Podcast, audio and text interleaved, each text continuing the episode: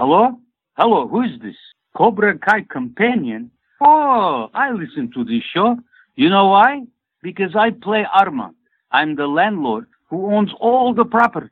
So all I really care about is if they pay the rent. They can beat the shit out of each other. Just as long as they pay the rent. That's all that matters to me.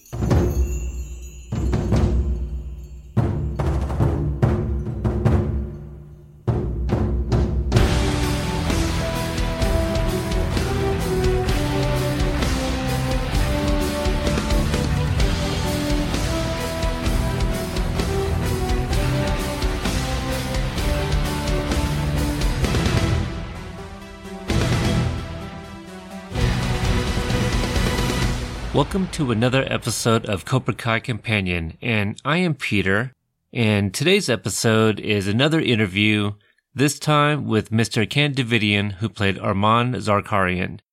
Mr. Davidian shares stories about his family and where he came from, and also some of his previous work, including Borat and Get Smart.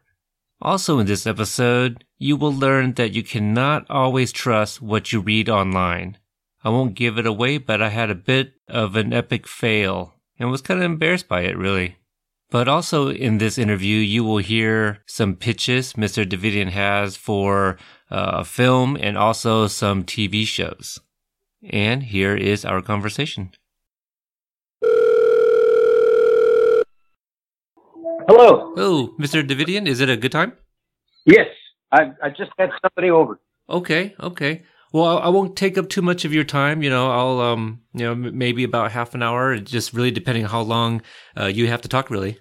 Okay, let's start. Ask me a question. I don't know how you want to do this. Okay, all right. Well, first off, I want to thank you for giving me the opportunity to speak with you.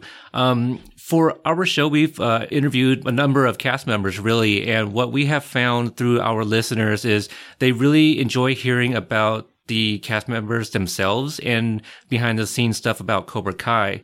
For me, doing a little bit of the research, I found out that you've actually been in the industry ever since back in the 70s. Yeah. And what was it that made you decide to get into acting?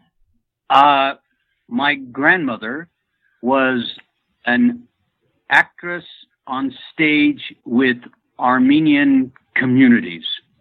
And I liked it better than the business that we were in, which I stayed in until I was 30, 40 years old, but it was waste removal.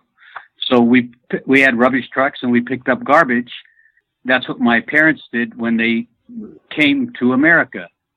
And my mother was born here, but my father was a Russian soldier captured by Germans, put into a German work camp at Stuttgart.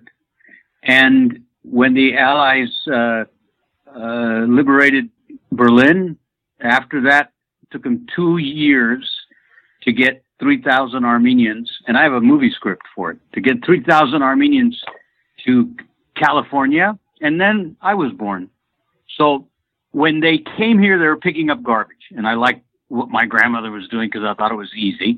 Then when I saw a TV Guide article way back in the 60s where Michael Landon was making $25,000 a week doing Bonanza. Wow. And I thought, wow, that's right. And I was at the ham at school, junior high school. I went to Griffith Junior High in East L.A. I went to Garfield High School and then East L.A. College and then Cal State Long Beach. But I was from East Los Angeles. And that's where you spent most of your time since then? Yeah. I live in the Valley now, but that's only because I'm a big property owner. And I live in the Valley, and but I originally from Montebello, East Los Angeles, Montebello. Is karate still big in the Valley? Yes. Yes. In fact, some of my nephews go to class. I think he's 8 years old, and he's already going to class. Oh, that's awesome. Yeah, I have a couple of young ones myself, including a newborn, which I already told my wife I definitely want to get them into some sort of martial arts growing up. So, yeah, that's very awesome. Yeah, it builds confidence. Right. And, you know, they learn how to work with other kids and stuff. So they learn teamwork and discipline, obviously. Yeah, that's what's lacking. Now, the internet, you can't always trust what is written. So I do have to ask, was Burt Reynolds, did he influence you into becoming an actor? Not personally, but was he somebody that you admired growing up? No. Not at all. Where did you read that? No. Wikipedia. No. Wow. No. You want to know the people that influenced me was Errol Flynn, Clark Gable, Cary Grant. Those are the people that I was interested in. I liked the older movies where people were actually acting. Right.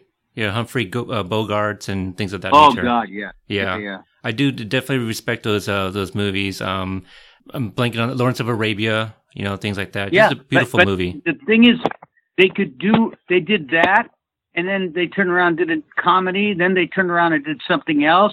They utilized their actors. Now, everybody's so realistic. If they want a landlord, they said, you own any property? So... It's more difficult, and there's so many more people, and some of them are extremely talented. Right. So, but you got to love it. And I tell other actors, "Are you sick?" And they say, "Yeah." And other people don't know what the hell we're talking about. If you can go through a week of rejection every time you go on an audition. And every time they say they love you and then you don't get the part, it's difficult. And then that one part that comes, it washes everything away. Mm-hmm. It's just, it's fabulous. And we're doing what we love. All the flying to Atlanta and the staying in a hotel, not being at home and stuff. Once you get on the set, it's completely different. It's just where you want to be. Now, you also own or founded a restaurant, The Dip? I have always had, except for now, I have always had restaurants. Recently, we just closed a place called The Infield, which was a hot dog stand with actual seats from baseball stadiums. And... before that, we had, we had another restaurant at Hollywood and Highland at the Kodak Center. Was called The Dip, and we did French dip sandwiches like Philippe's in downtown.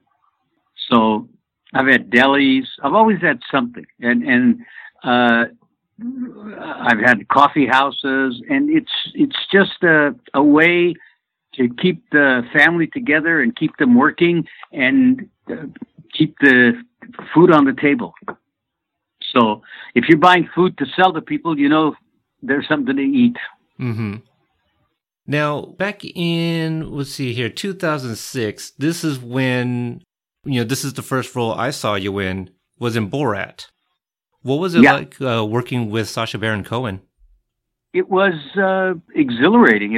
I did 125 different appearances, and until I ran around naked and didn't speak a word of English, I got famous. I did two movies where I didn't speak a word of English, and they were both.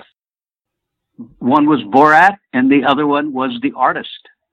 Oh, and that won the Academy Award.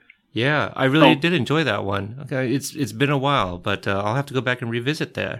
Yeah, I played pawnbroker. And everybody, there's a lot of cameos and stuff. I played a pawnbroker. The director called, and he wanted me to play the part, and I met with him. And I said, listen, the movie just came out, the one that was, it was about outer space, not outer space people. The First Man? But it was, no, I can't remember the name. I'll remember the name while we're talking. But I said, you want to do a silent black and white film? And he said, yeah, and I have some money. So, and he did have a little bit of money. He had, I think their budget was $12 million. Wow.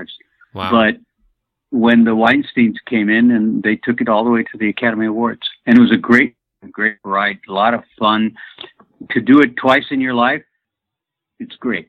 Yeah, I thought it was very bold to do a silent film in modern time, because with MTV quick edits and cuts and things of that nature, I would think that it'd be difficult to try to bring in a younger audience to watch a movie like that.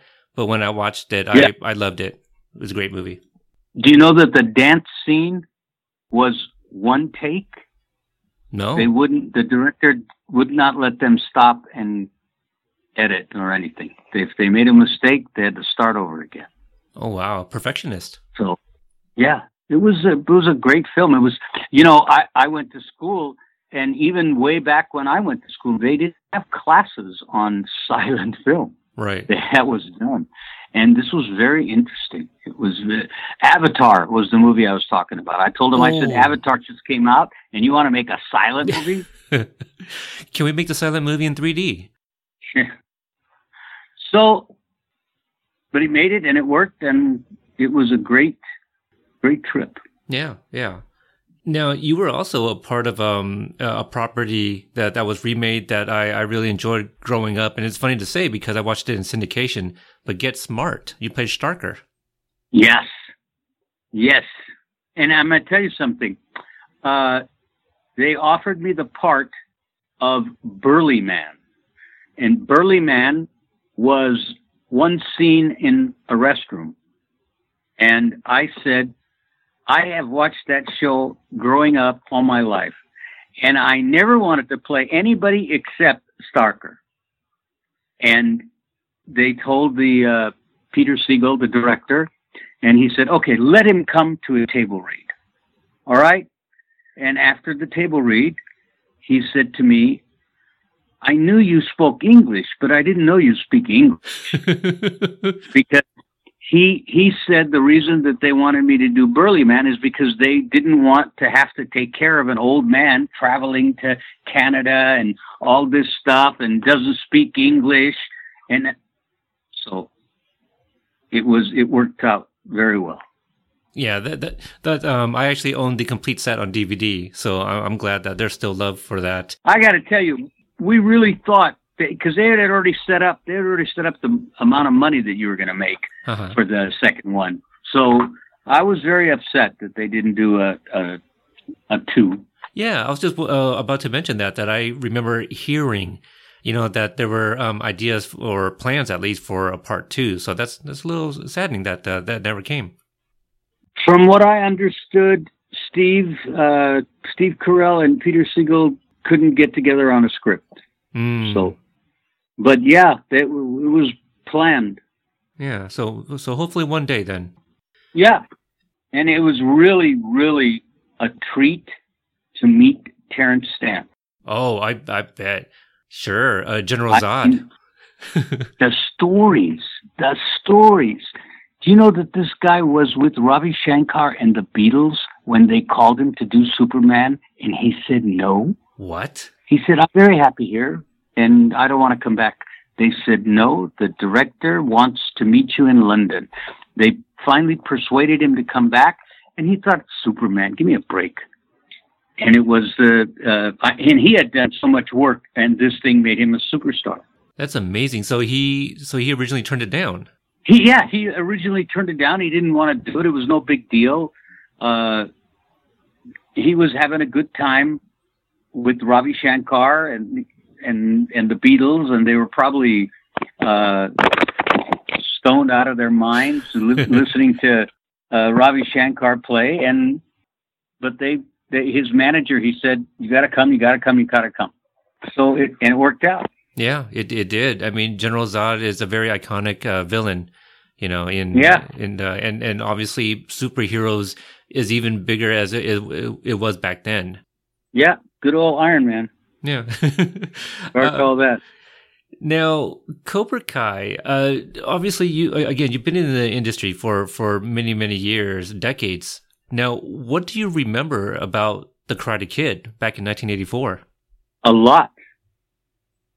Wax on, wax off. What are you talking about? I got two kids that are 35 and 40 now, and the Karate Kid movies were everything. In fact, when I got there, I said, "Is Ralph Macchio here?"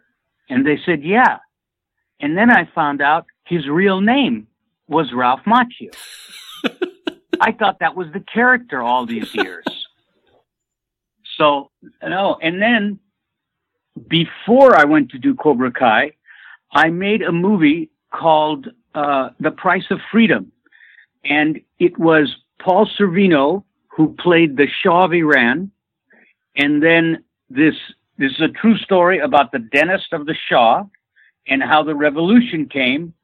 And Martin played one of the revolution people from the mullahs.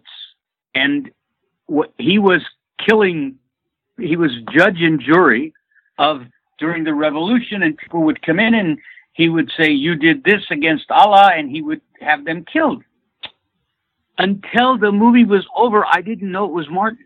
You talking about Mr. Cove, Martin Cove? Yeah, oh. He was so good in that I didn't even know it was him. Wow, he's been in many, many films as well over the decades. Yes.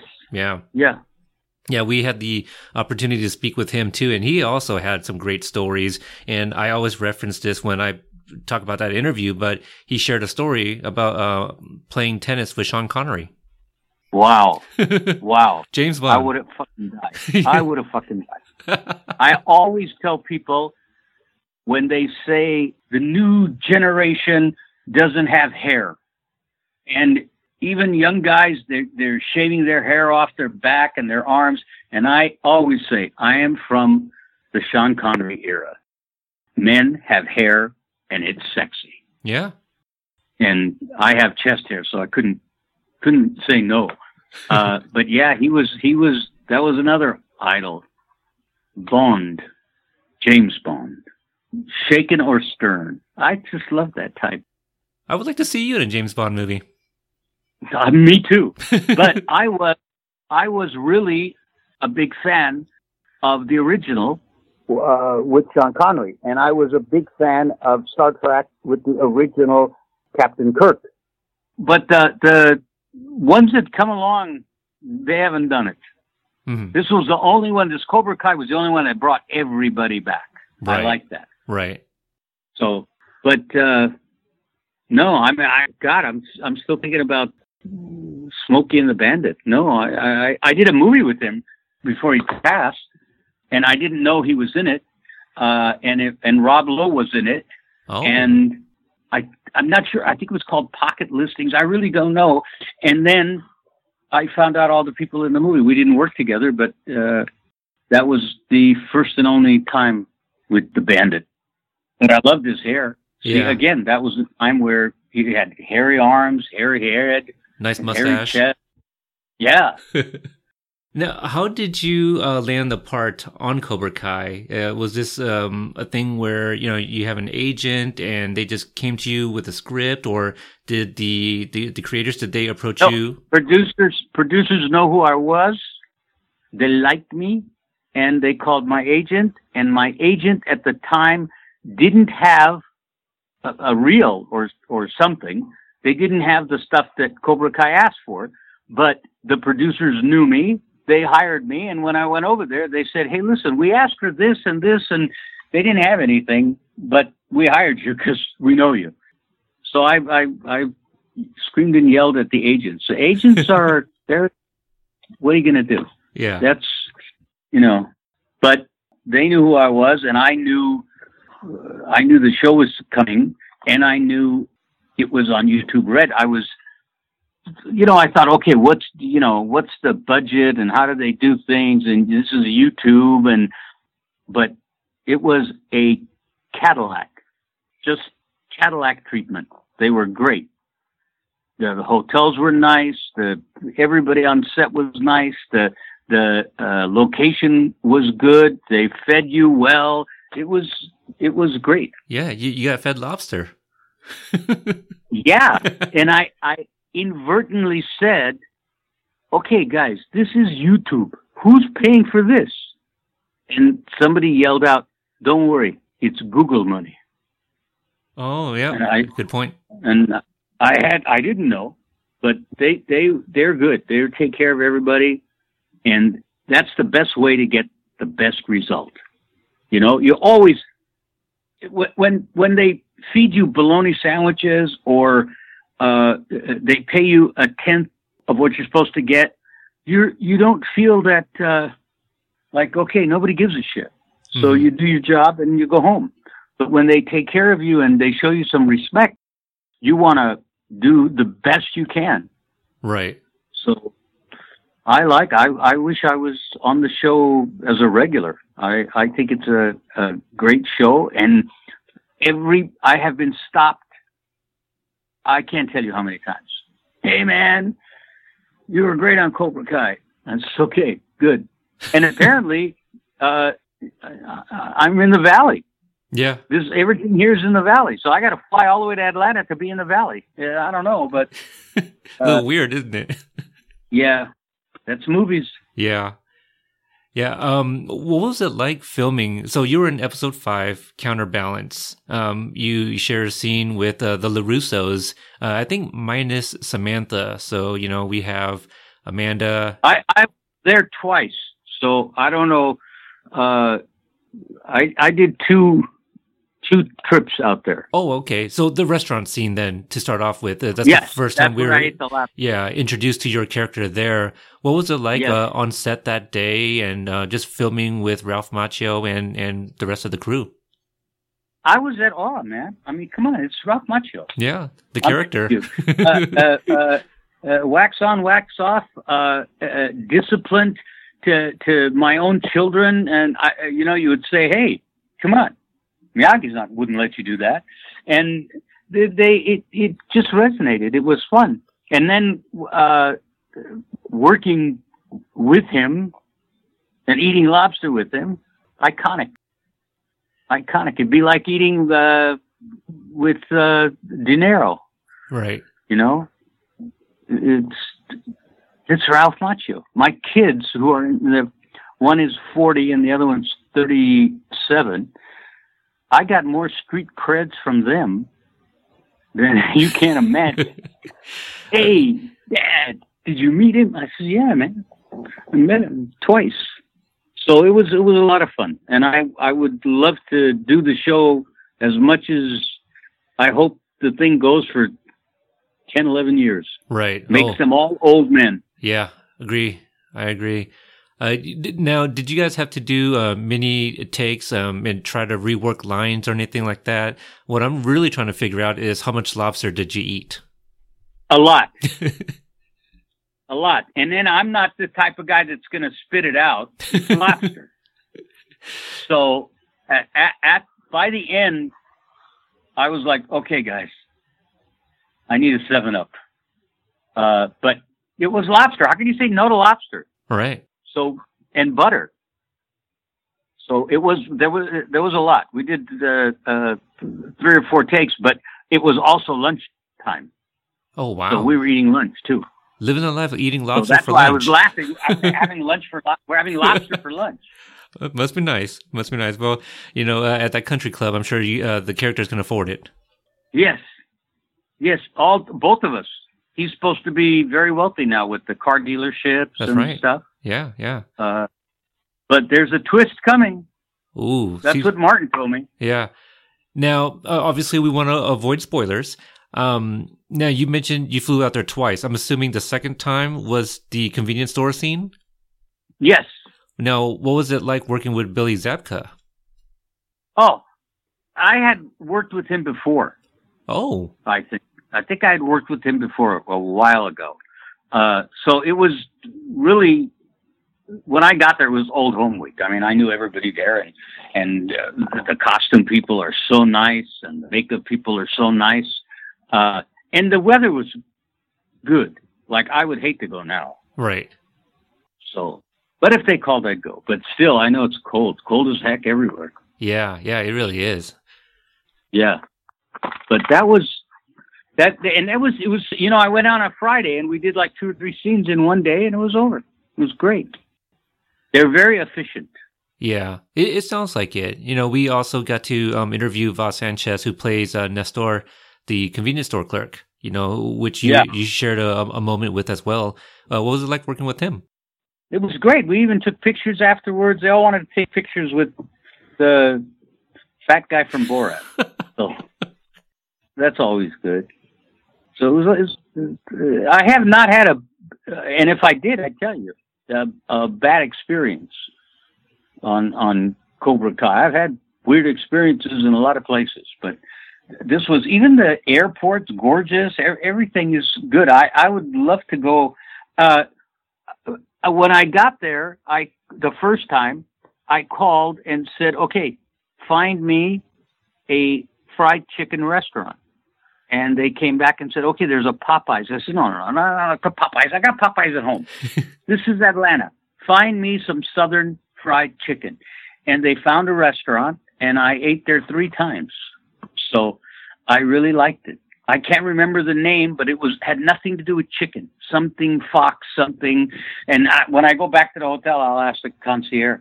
But the girls at production found this place, and it was great. I love fried chicken. Oh, wow. So, you know, a few more minutes, and we'll get ready to wrap up. Sure. You know, you mentioned a little something, and I don't want to ask anything about season 2. I don't want to get anybody in trouble, and we try to avoid spoilers as much as we can.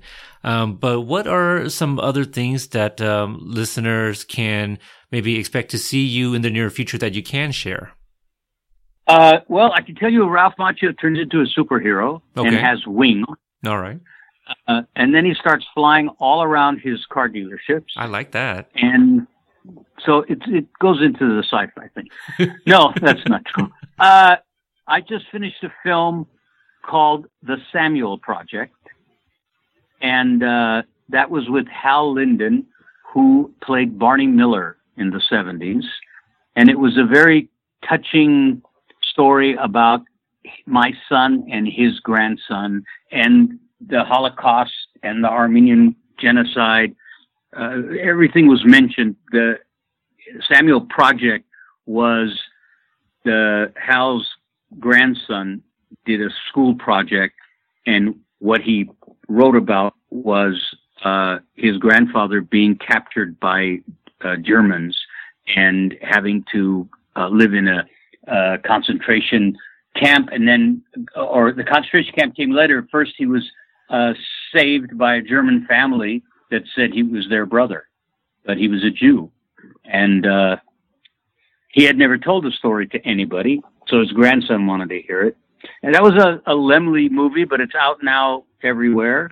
And then next week, I'm shooting a thing, I don't know what the name of it is. It's a short, and it was written by Zach Zinagrafis. You know, the guy that does Baskets? Baskets. The name sounds vaguely familiar. From Hangover. Oh, Galifianakis? Yeah, that's the one. So he wrote, and he's directing a short that's going to do the festivals, and I'm doing that this week, and hopefully I'll be in Europe in June. We'll see if that all happens, but I'll be working over there. So, but you know how this business is. Oh, yeah. Today, there are 30 things to do. The thing that shocks me the most is I have a conflict. I don't have a conflict for 360 days, and then the one day I'm going to work, I have a conflict. It's weird, but that's what happens. At the beginning, you mentioned a script that you either worked on or working on? Yes, I have a script about my father coming to America and what they went through by being captured by Germans and how they studied American history so they could come and get their green card. And Eleanor Roosevelt and this guy named George Mardikin took these 3,000 Armenians under their wing. And the title of the movie is called Hell on Earth.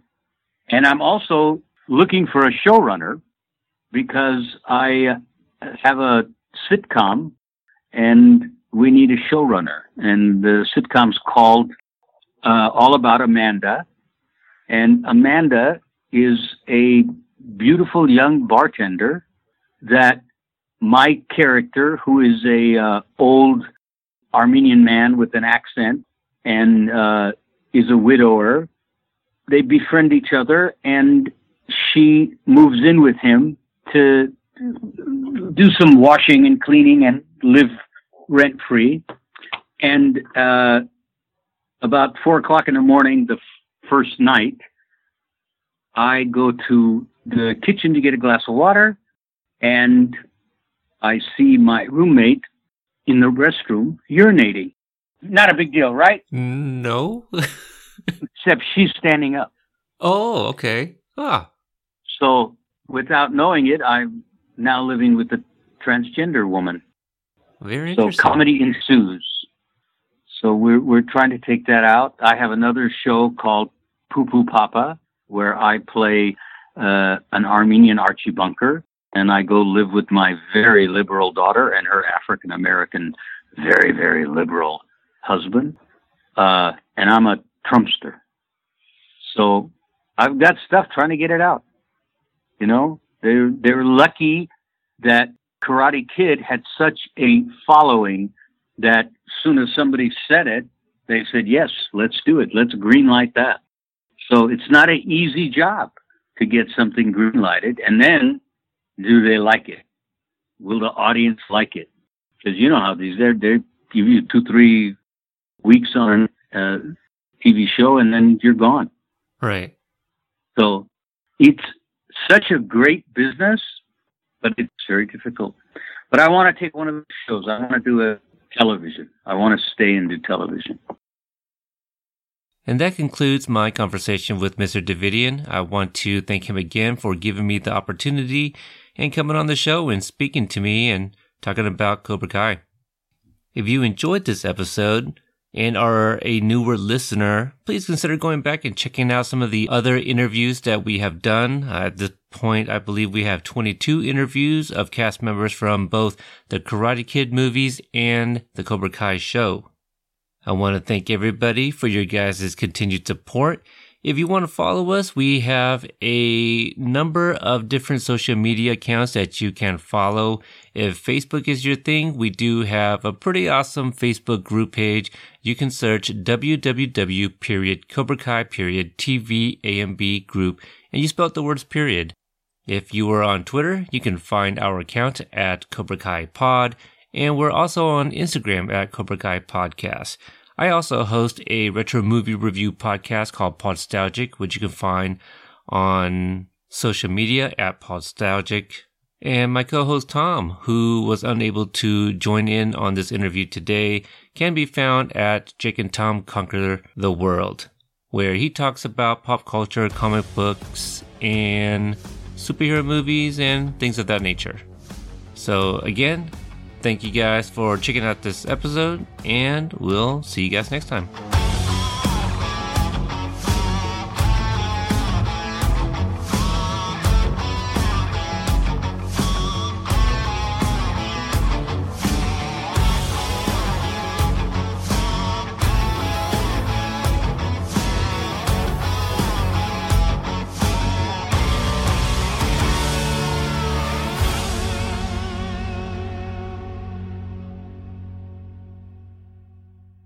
Thank you for listening to the Court & Parts Podcast Network. To listen to more Court & Parts shows, visit courtandarts.com.